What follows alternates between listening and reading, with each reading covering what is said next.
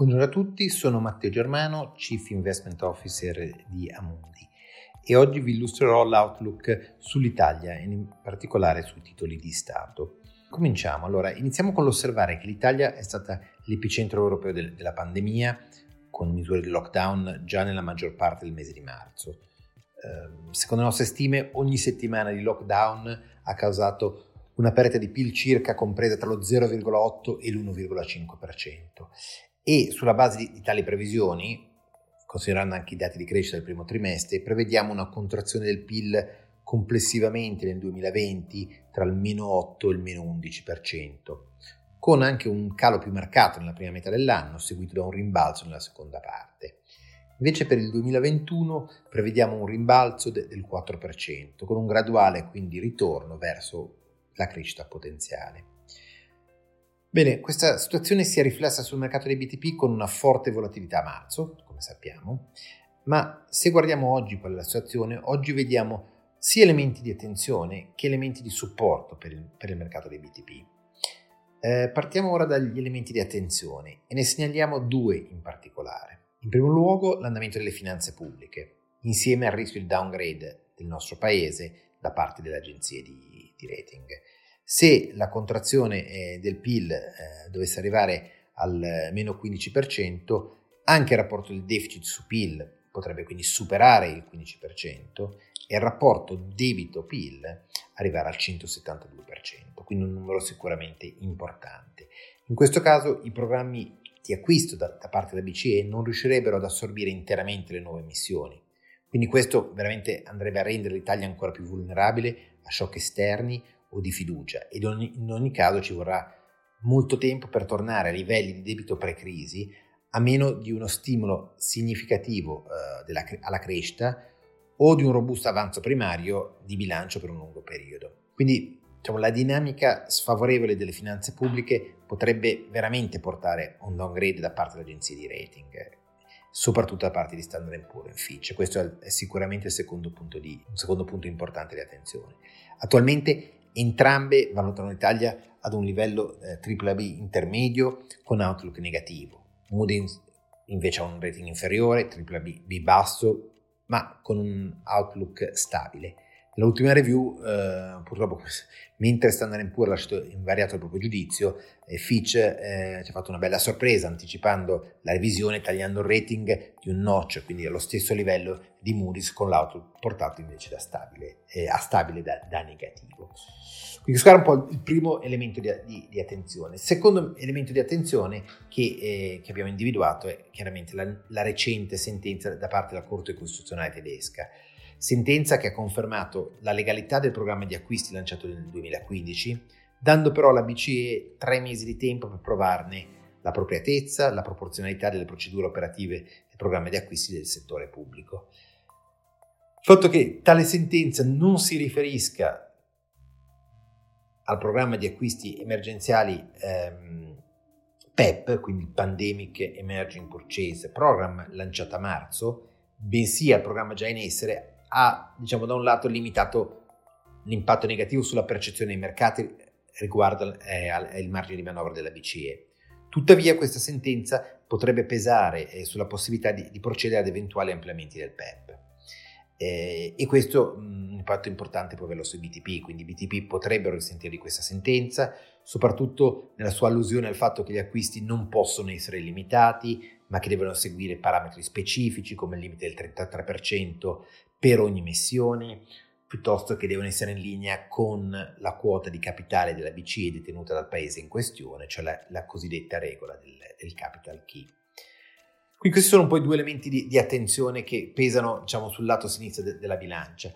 Ma oltre a questi due elementi di attenzione segnaliamo invece due elementi importanti che rimangono a supporto del mercato dei BTP. Innanzitutto l'azione della Banca Centrale Europea, nel sostenere il mercato dei titoli governativi europei e soprattutto a contenerne la volatilità. Il principale strumento che la banca centrale sta usando a tale scopo è il PEP, che è riuscito a contenere la volatilità dei BTP mantenendo bassi i costi di finanziamento per l'Italia e supportando sicuramente la fiducia degli investitori verso il nostro debito. E questo è un elemento cruciale.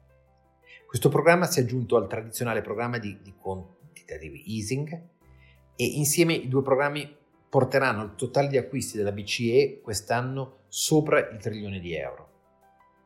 Secondo elemento è che questi acquisti sono effettuati con alta flessibilità, eh, una parte di quello che era criticato eh, dalla Corte Costituzionale sull'altro, eh, sull'altro programma, quindi con notevoli scostamenti rispetto alla regola dei capital keys e quindi concentrandosi su titoli di paesi, eh, di paesi come l'Italia dove lo spread eh, rimane sotto pressione. Questo è il primo elemento a supporto. Il secondo elemento a supporto dei BTP è la recente proposta di Francia e Germania per un recovery fund che rappresenta un passo importante verso maggiore integrazione europea ed un rafforzamento del progetto dell'euro.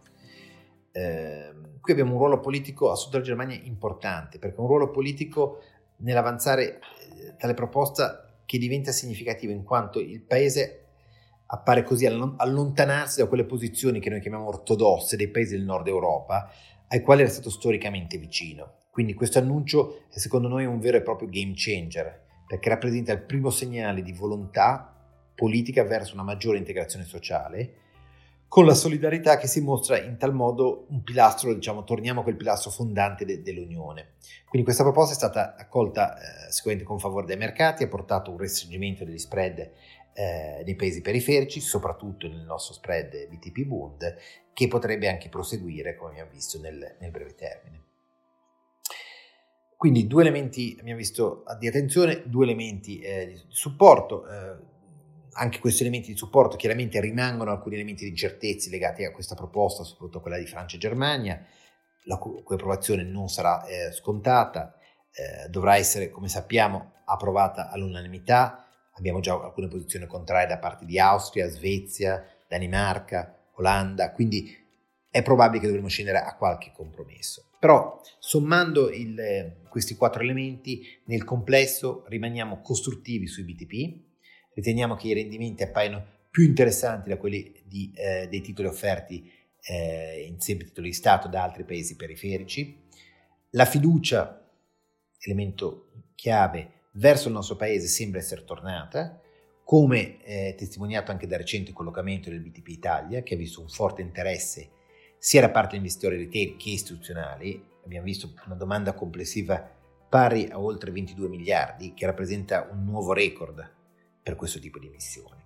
Quindi pensiamo che vi siano opportunità tattiche sia riguardo il livello complessivo dei tassi che riguardo la struttura, del, la struttura de, della curva dei rendimenti. Inoltre il supporto congiunto, quindi politica monetaria fiscale insieme all'impegno de, de, de, dell'Unione Europea verso una maggiore integrazione fiscale rimangono elementi a supporto dei titoli Stato italiani. Quindi rimaniamo costruttivi sui BTP, sfruttando la volatilità di mercato per gestire tatticamente le posizioni, monitorando contesto economico, politico e finanziario. Grazie per l'attenzione, arrivederci e a presto.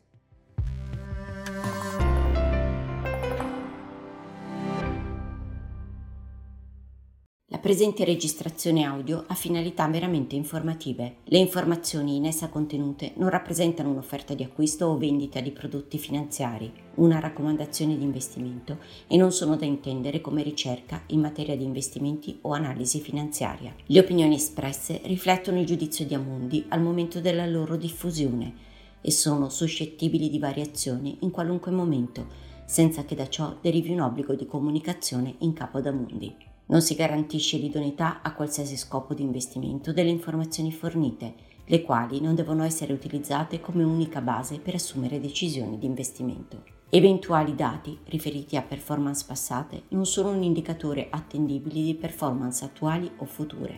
Investire comporta un sostanziale grado di rischio. L'investitore, prima di qualunque investimento, è tenuto a prendere attenta visione della documentazione relativa allo strumento finanziario oggetto dell'operazione, la cui sussistenza è disposta dalla normativa vigente. Le informazioni contenute nella presente registrazione audio non sono dirette alle US Person così come definite nel US Regulation Act della Securities and Exchange Commission.